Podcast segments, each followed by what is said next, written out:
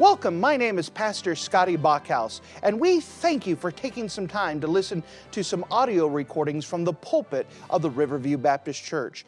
Our desire is to show the Lord high, holy, and lifted up, as well as try to be a blessing to those through the Word of God.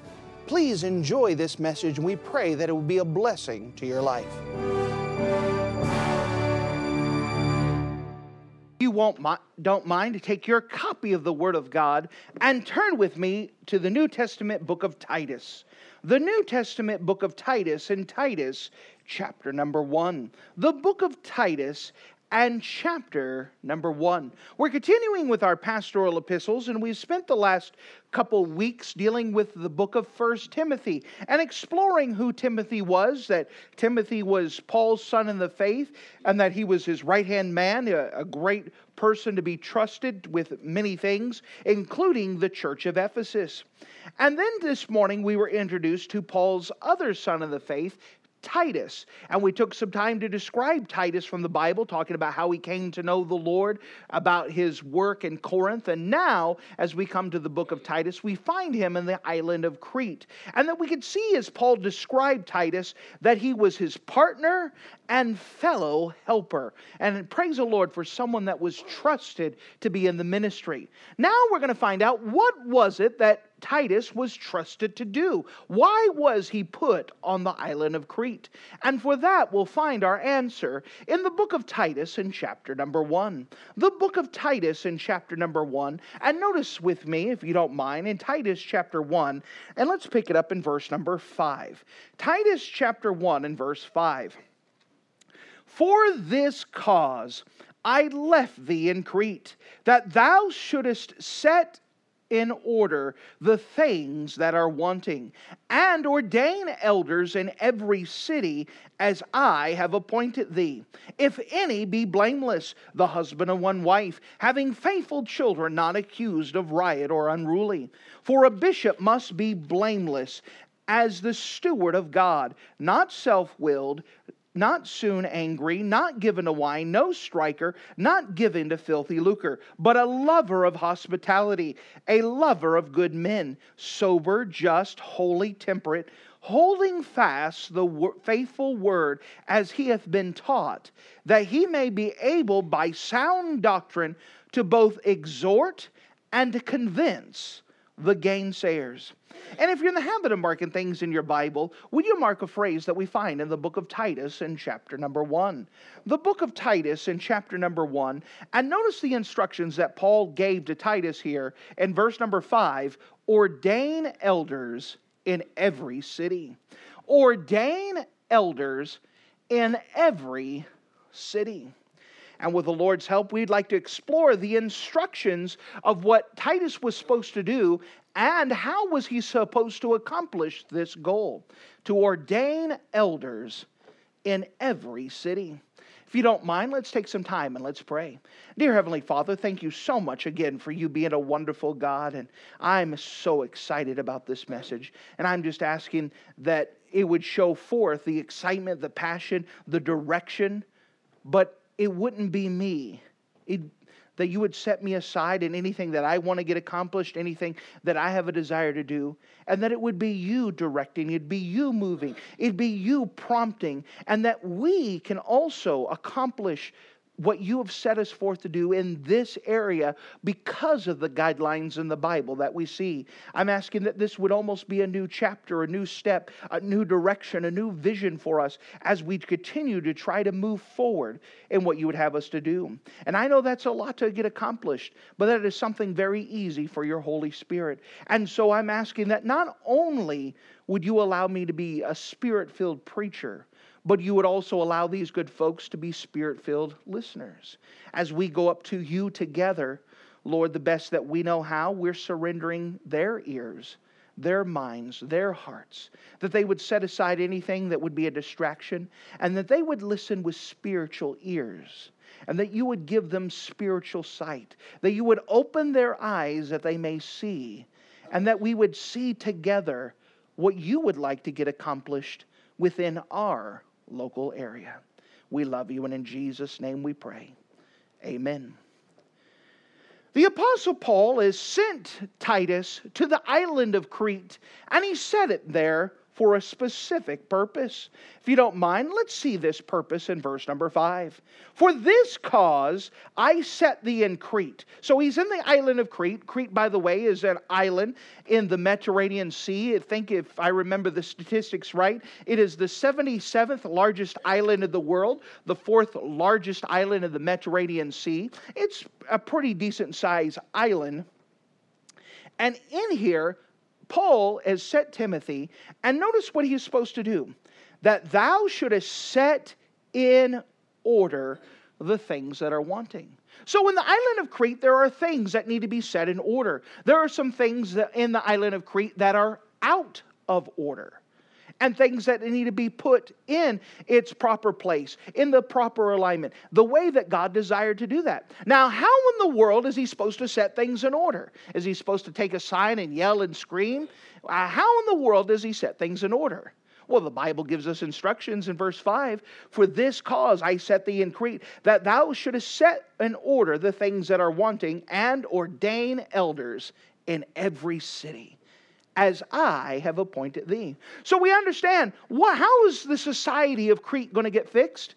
Good old-fashioned Bible-believing churches. And behind each one of those Bible-believing churches, appointed preachers to preach the Word of God. In every city in the island of Crete, this was the instruction to set things in order. They need a good church. You know, a good church is worth going to. A good church can change society. It could change the area. It could change lives, because the Bible can do its work.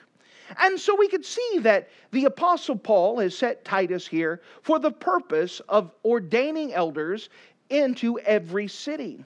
Now, once again, we see that this is for the purpose of setting things in order. In order to set things in order, churches and pastors need to be placed in every city. The next question is, how is that done? Well, that's a good question. Well, if you don't mind to hold your finger here, and let's see the answer that is given in the historical record in the book of Acts. In the book of Acts, I'd like to show you a couple of things that lead up to the premise that I'm showing you, that we understand that local churches need to be established. And the question is, how do you establish a local church? Do you put a little seed in the ground and put it to water, and you give it some sunlight, and eventually a church grows up? How do you get a local church? How do you get a church that's founded and set so that's strong enough to set things in order into its community? Notice, if you don't mind, in the book of Acts in chapter number 13, what we find is the Apostle Paul is serving in the church of Antioch. Notice with me in Acts 13, and notice with me in verse 1. Acts 13 and verse 1. Now there were in this church that was at Antioch certain prophets and teachers, as Barnabas and Simeon that was called Niger, and Lucius of Cyrene and Manaen, which had been brought up with Herod the Tetrarch, and Saul. And as they ministered unto the Lord and fasted, the Holy Ghost said, Separate me Barnabas and Saul, notice this, for the work whereunto I have called them. So in Acts chapter 13, we see the Holy Ghost has sent Paul and has sent Barnabas to a specific work to be accomplished. Notice with me in the book of Acts chapter 14, at the very end of the chapter, and I'd like to show you something here. In Acts chapter 14, we can see that Paul and Barnabas went out and they accomplished what we call the first missionary journey, as Paul began to travel around Asia and begin to do something special. Notice with me in Acts chapter 14, and notice in verse 26.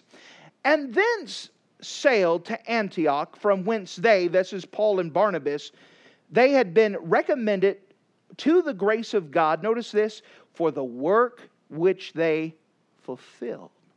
So what we see in Acts chapter 13, that Paul and Barnabas are sent to a work to accomplish a work. In Acts chapter 14, we could see they accomplished the work that God wanted them to do.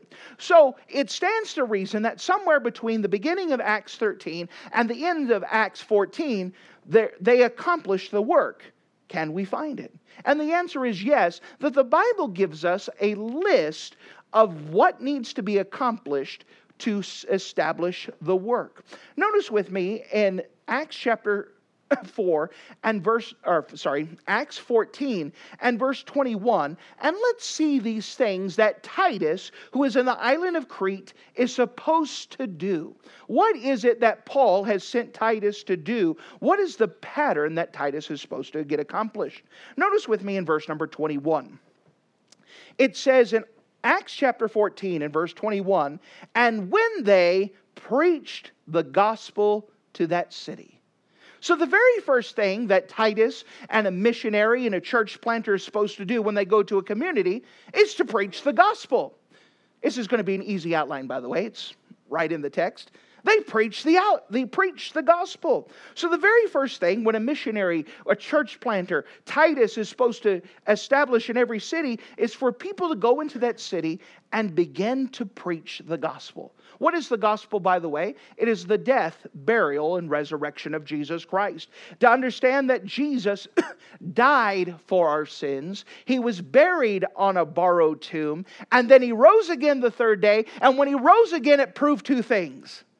It proved that, first of all, that Jesus was God, and it proved that God was satisfied with the payment that Jesus made. And then when the gospel is preached, people accept the gospel and they become what we say saved. They are forgiven of their sins. They no longer owe God the debt of hell anymore again. And so Paul and Barnabas, as they went to city, the very first thing they did when they got to a city was to preach the gospel. What is Titus supposed to do in establishing local churches in the island of Crete? To preach the gospel. And the pattern that we're supposed to follow and that we expect church planters to follow and evangelist missionaries to preach the gospel when they get to a community. But that's not all they do. Notice, if you don't mind, as we continue in verse number 21, we could see a second thing that they are supposed to get accomplished. And when they had preached the gospel to that city, notice this, and had taught many. What we see here is that they begin to teach many. We would call this discipleship. What is discipleship? Well, I define discipleship as developing the habit of obedience to Christ. Discipleship is developing the habit of obedience to Christ. That everything that we do in the Christian life is habits. You get in the habit of going to church. You get in the habit of praying. You get in the habit of giving. You get in the habit of reading your Bible. You get in the habit of witnessing. That everything in the Christian life is habits. And then what discipleship does is allow someone to go with you and help you develop those habits of obedience to Jesus Christ. To help people move on, to teach them what you're supposed to do to follow the Lord. That we're not satisfied with just people getting saved. We want them to not only become saved, we want them to serve. And that is accomplished by discipleship. Teaching people how to get in the habit of obedience to Christ. Well, as we come to the book of Acts, we see the first thing that a missionary, an evangelist, what the Apostle Paul did, what Titus is expected to do, what we're expected to do, is go to an area and begin to preach the gospel. The second thing is that they taught many. They discipled them. Notice as we continue on in verse 22, we see a third thing that was expected to be done. Notice with me in verse number 22, confirming the souls of the disciples. Confirming the souls of the disciple. The word confirming carries the idea of accountability. It was to make sure that the disciples were being obedient. You know, there's something about accountability that if someone's asking you, how's your Bible reading, it helps you to obey your Bible reading, to be continuing in your Bible reading if you know someone cares. It's almost like going to the gym. It's much easier to go to a gym consistently with a partner than to go by yourself, because we all have days where we're like, I don't want to work out today. But if you have someone who's going with you and providing accountability, well, it helps you to continue to move forward even in the days that you don't feel like it.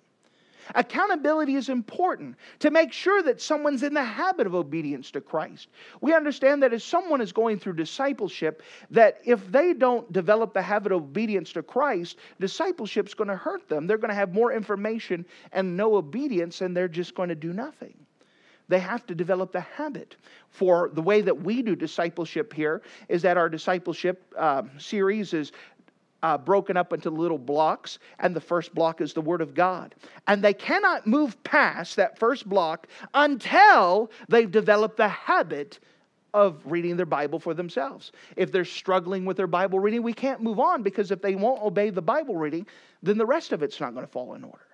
After that, we have the block of prayer that we work with them and provide accountability and help them develop their prayer life. And if they don't develop their prayer life, we can't move on until that is established. That's providing accountability. That's confirming the souls of the saint. It's because we care for them. You see, it's not about education. It's about influence. It's not the idea of just giving them facts and figures. Here's a lesson on prayer. Here's this. Read it and then sign it. But we are confirming them, making sure that they've developed the habit for themselves, providing accountability because we care. And then the rest of our discipleship is just like that, that they have to have the habit or we can't move on. And it's working with them. They confirm the souls of the saints.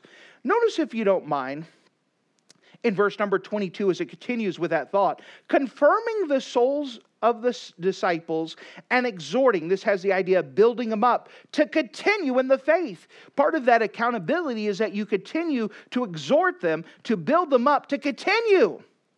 Because like anything, it's fun at the very beginning. Then you realize, hey, this is work, and you're going to have to be encouraged to continue. It's easy for people to start something. It is very hard for them to finish it. You could probably look at your own life and say, yeah, I've started this project, But how many projects have you finished? Well, how do you finish discipleship? How do you continue with it?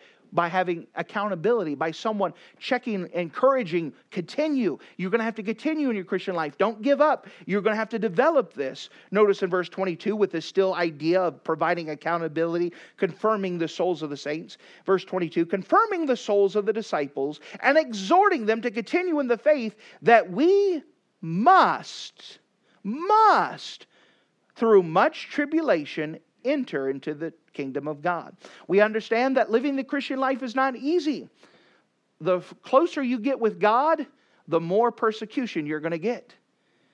And people often will quit as soon as things become hard, become inconvenient. Providing that accountability keeps people to encourage them, to exhort them, to confirm them, so they continue to go on when it's no longer exciting to read your Bible. When it's no longer exciting. And God works with you to break through those barriers. But that's part of that accountability, to help people establish it, realizing that it's not always going to be puppy dogs and unicorns and rainbows, but it's going to be hard times. It's going to be times where you don't feel like you're reading your Bible and you read it anyways. It's going to be times where you don't feel like praying, and you're supposed to pray anyways, to continue to go in your Christian life. That's part of that accountability until you have developed the habit for yourself of obedience to Christ. Now, after this, so we understand that Paul has established and has gone through and preached the gospel. As he preached the gospel, he began to disciple them. He taught many. Then he confirmed the souls of the saints. He went back and made sure that they were being obedient. He gave them accountability to double check that they were moving forward and being obedient to what things that were given. Then notice a fourth thing that the Apostle Paul did in his missionary journeys that we expect Titus to do, what we expect missionaries to do. Notice with me, if you don't mind, in verse number 23. And when they ordained them elders in every church. Here we come to the fourth thing here. They're to ordain elders. Ordain elders. By the way, that was the same exact thing that Paul told Titus to do. To ordain elders in every city. We'll get into back to Titus in just a moment. We're just still here at Acts. But this is what they were supposed to do. They were supposed to win people to the Lord. Then they were supposed to disciple them. And as they disciple them, they provide accountability. Now, as people have graduated discipleship and begin to teach others, there's going to be some of those people that are called unto God for a work. and training preachers for the ministry, to be able to train them how to pastor a church, how to work. And from those local people, to be able to train someone to take that local work and establish a church. To be able to train and ordain elders. Which we come now to the fifth thing. If you don't mind, notice with me in verse number 23. And when they had ordained them elders in every church, and prayed with fasting, they commended them to the Lord, on whom they believed. So now they established a local church, they trained a pastor to oversee that work, and then they took their hands off the work, gave it to God, and walked away and allowed that church to depend on God themselves instead of the Apostle Paul, instead of Titus, instead of the American missionary, to take a local group of people, to win them to the Lord, disciple them, provide accountability from those local people, to ordain, to train up an elder, train up a pastor, to take the work, then to walk away, to take their hands off, and then go do it again somewhere else. This is what a missionary is supposed to do. This is what Paul did. This is what Titus is supposed to do in the island of Crete. And this is the pattern for us to follow. That we here are supposed to go to a community, win them to the Lord, disciple, provide them accountability, ordain elders, establish a local church, take our hands off, and go do it again. This is the pattern to follow. So with that, let's go back to the book of Titus, and notice with me in the book of Titus in chapter number 1. And let's go back and see this idea, what Titus is supposed to do and how he's supposed to do it. Notice with me in Titus chapter 1 and verse 5. For this cause I left thee in Crete, that thou shouldest set in order the things that are wanting. So there are things in Crete that need to be set in order. How are they going to set it in order? To ordain elders in every city, to establish local churches, to train preachers, to take those churches, as I, the Apostle Paul, appointed thee, Titus. And then we go through a list of what Titus is supposed to train these preachers to be. What is their character? Now, we have a similar list in the book of 1 Timothy, so I'm not going to spend a lot of time defining each of these. Notice in verse 6, if any be blameless, the husband of one wife, having faithful children, not accused of riot or unruly. For a bishop must be blameless, as a steward of God, not self-willed, not soon angry, not given to wine, no striker, not given to filthy lucre, but a lover of hospitality, a lover of good men, sober, just, holy, temperate. Let me pause here. This same list is given in 1 Timothy, which we took time before to define and describe. So Titus is supposed to take men and train them with these qualities, with these characteristics, to set them to be pastors of the churches in the island of Crete. But notice, if you don't mind, in verse number 9, this is something that's a little bit different than the list in 1 Timothy. Notice this, holding fast the faithful word as he has been taught, that he, the pastor, the elder that's going to be trained, that he may be able by sound doctrine both to exhort and to convince the gainsayers. The gainsayers is those that contradict. So what we can see here is that Titus is supposed to train these young men, not only in character, but he's supposed to train them in the Word of God, just like he was trained, so that way they could stand on the Word of God. And when people come to contradict him and try to fight against him, they can say, this is what the Bible says. This is what the Bible says. And go back to the Bible, not their thoughts, not their opinions, not what they think, but to know what they believe and why they believe it, and tie it to the Word of God and say, this is what the Bible says. This is what the Bible's supposed to do. By the way, this could be accomplished by having a Bible Institute. Paul had a Bible Institute in the city of Ephesus for the space of 2.5 years that Paul taught in the school of one Tyrannus, daily teaching. And guess what? All of the Asia Minor, which is the place, the country of Turkey, heard the gospel because Paul established a Bible Institute to train men and women for the ministry, to establish, to train pastors so they can go and become the pastors of each of these churches. This is what Titus was supposed to do, to teach them a sound doctrine.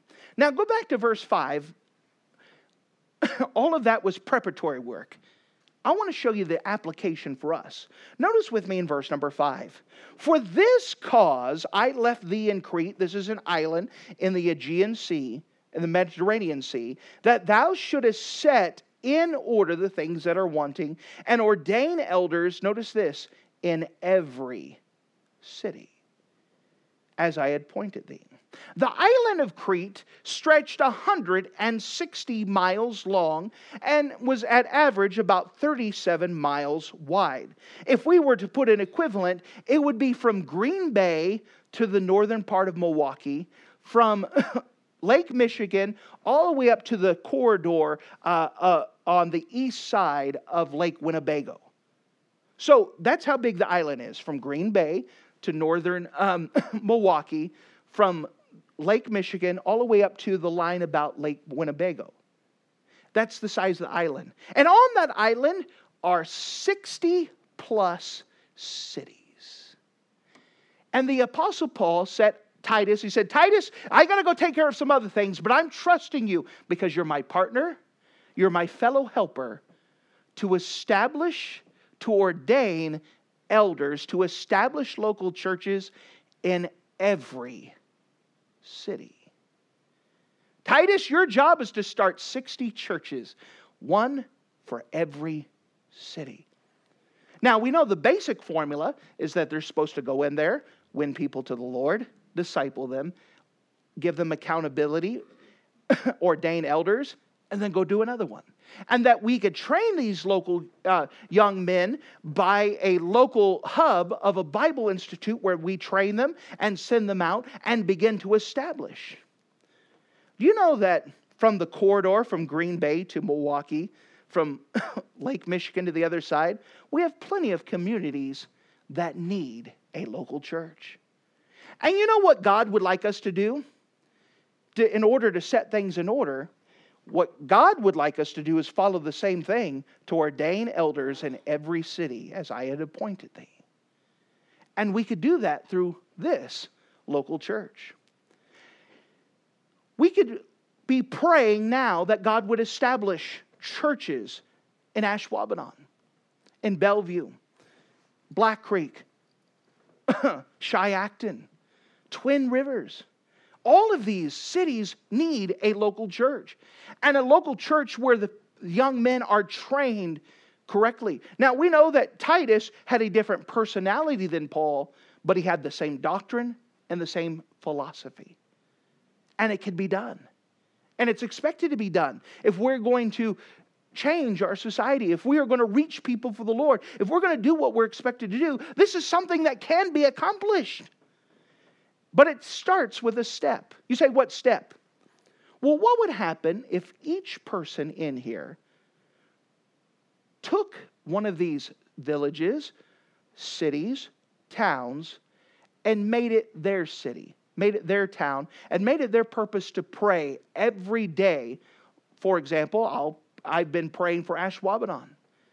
To pray for Ashwaubenon that we could reach souls to get saved. And from those people in Ashwaubenon, that there would be some people to begin to be discipled. And from those people, we provide accountability. We watch them grow. They're going to keep with the stuff. And maybe pray that God can raise up someone to be a preacher.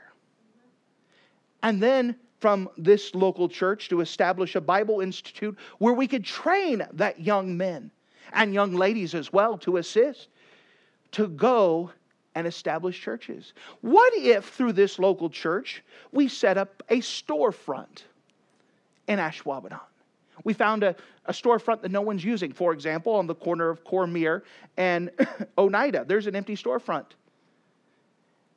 And that God, we could pray, because God owns the cattle of 1,000 hills, and allow us to rent that facility. And maybe on a Thursday night, an off night, that we could begin to preach in that storefront on Oneida and Cormier, and begin to reach some of the people. They start coming on a Thursday night. We start leading them to the Lord. Some of them will come to this campus here. Others will not, but we begin to disciple them. And as we begin to disciple them, we help provide accountability. And next thing you know, they're getting the place where they could start discipling someone else. And from that group of people is that little thing begins to grow, that maybe there's a young man who gets a heart for the Ashwaubenon area. Maybe they come and say, I need to be trained. Maybe one of them that we led to the Lord wants to be trained.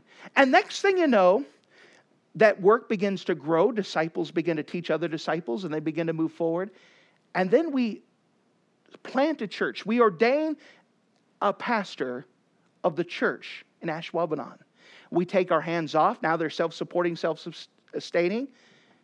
And we go do it again.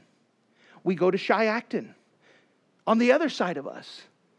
And begin to pray. Someone's been praying for Shiocton. Someone gets a heart. And they've been praying that someone will get saved there. Someone will be discipled there. Some pastor, young man, will get a heart for that place.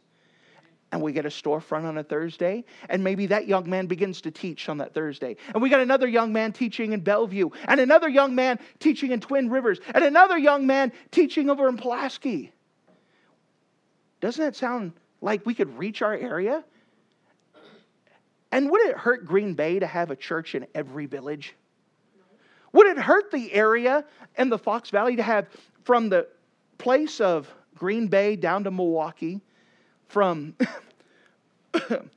Lake Michigan all the way up to the eastern side of Lake Winnebago, to have 60 churches with our doctrine and our philosophy established, that believe like we do and behave like we do? They may have a different personality than me, but they have the same Bible belief and the same philosophy. What philosophy? That they believe that it's their idea to go win people to the Lord, disciple them, provide accountability, to train other preachers and establish local churches.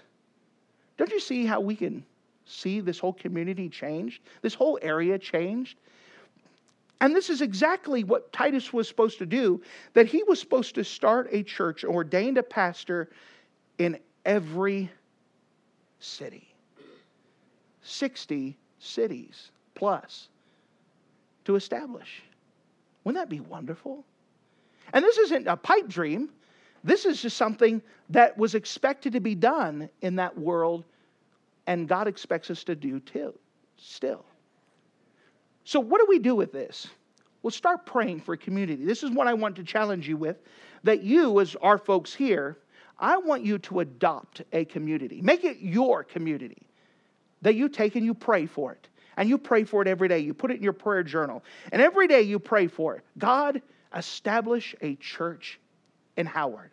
God, establish a church in Oneida. God, establish a church in East of Pier. God, establish a church in Kimberly. God, establish a church in Kewanee. God, establish a church in Kakana.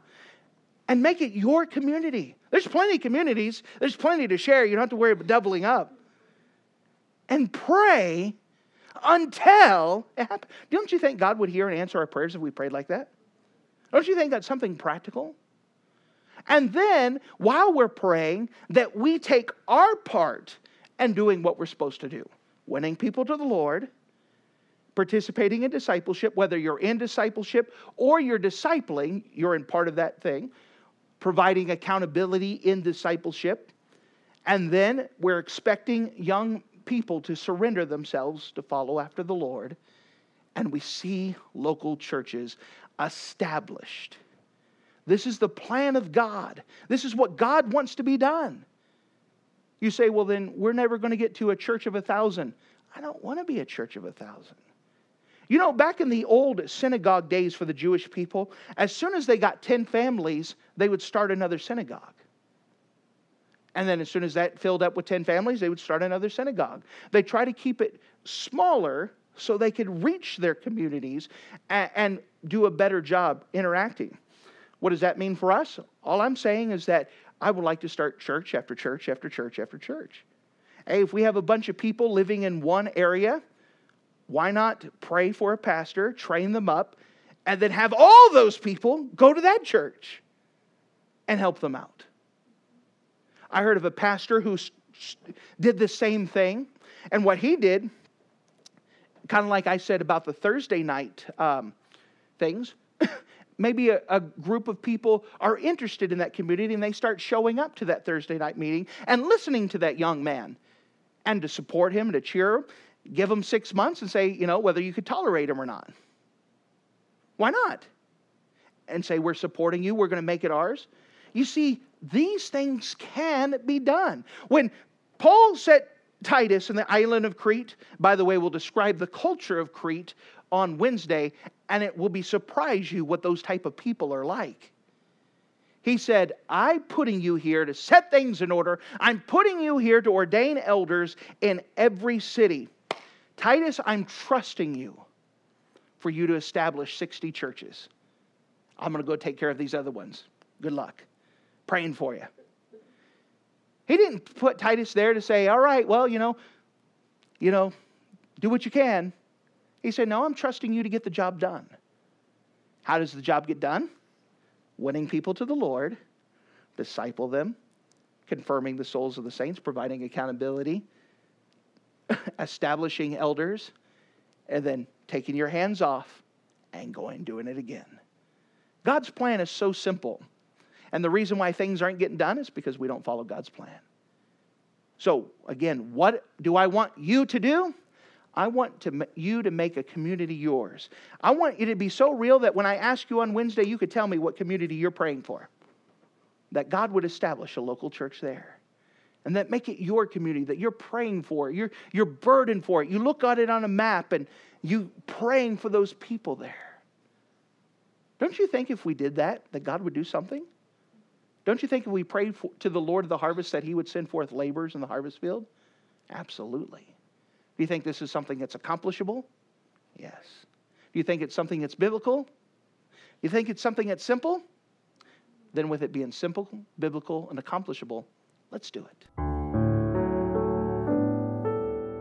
Thank you for listening to this audio message. This is Pastor Scotty Bockhaus, and I encourage you to take this information that you just received and make a specific decision to follow after the Lord. If you don't know Jesus Christ as your Savior, let me beg you to take the time to receive Jesus Christ for the forgiveness of your sins. If you are saved, I encourage you to make a decision in your life to help you get closer with the Lord. If there's anything specific we can do to be a blessing or to pray for you, we encourage you. Look us up on the internet at riverviewbc.com. Once again, that's riverviewbc.com. Or if you would prefer to call us, you could give us a call at area code 920-530-6308. Once again, that number is 920-530-6308. If there's anything we can do to be a blessing or an encouragement to you, please let us know. We would love to make ourselves available. Thank you.